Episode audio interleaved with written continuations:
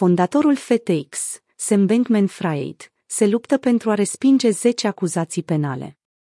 Sam Bankman-Fried, SBF, fondatorul și fostul CEO al FTX, luptă pentru a avea respinse până la 10 acuzații penale care i-au fost aduse înainte de procesul său programat în octombrie.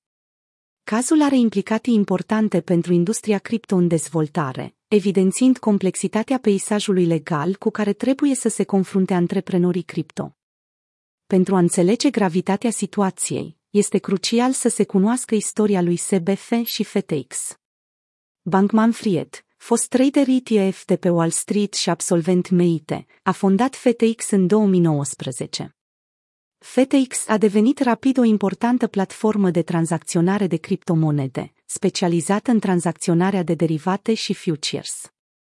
Platforma a crescut rapid, cu Alameda Research, o firmă de tranzacționare cripto, de asemenea fondată de Bankman Fried, servind ca principal furnizor de lichiditate. Cu toate acestea, soarta lui SBF și a FTX a luat o întorsătură dramatică în noiembrie 2022. Acuzațiile de neregularități financiare au dus la o scădere semnificativă a FTT, tokenul nativ FTX, declanșând o criză financiară la FTX și Alameda Research. Panica rezultată printre utilizatorii FTX a dus la retragerea masivă a fondurilor, provocând prăbușirea FTX și Alameda Research. SBF a fost ulterior extradat din Bahamas în SUA pentru a se confrunta cu acuzații legate de presupusa fraudă și spălare de bani. În ultimele proceduri legale depuse în instanța din Districtul de Sud din New York pe 8 mai, echipa legală a lui SBF cere respingerea a șapte din cele zece acuzații.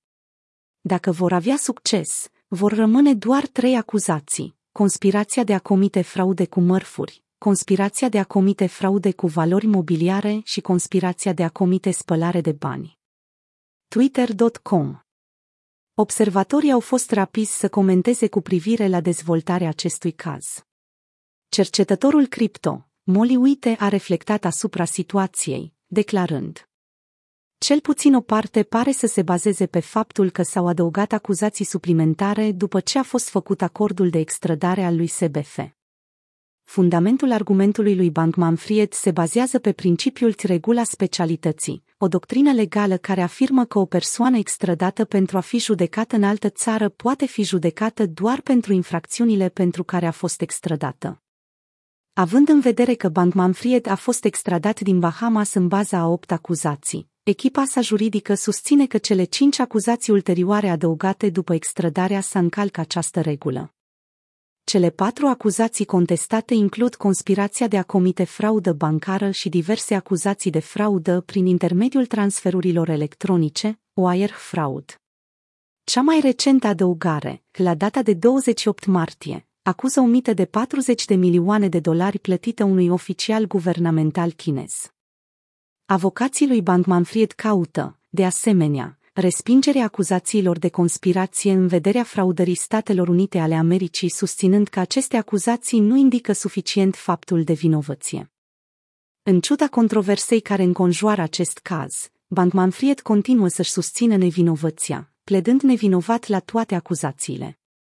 Acesta este în contrast cu asociații săi, care au pledat toți vinovați și colaborează cu procurorii judecătorul federal din Statele Unite, Lewis Kaplan, urmează să audieze argumentele referitoare la aceste cereri de respingere pe data de 15 iunie, iar procurorii au primit termen până la data de 29 mai pentru a răspunde. În timp ce așteaptă procesul, Bankman Fried rămâne sub arest la domiciliu la reședința părinților săi din Palo Alto. Curțile au aprobat recent interceptarea conversațiilor telefonice ale părinților săi ca parte a condițiilor sale de eliberare, o decizie pe care echipa lui legală a încercat să o revizuiască.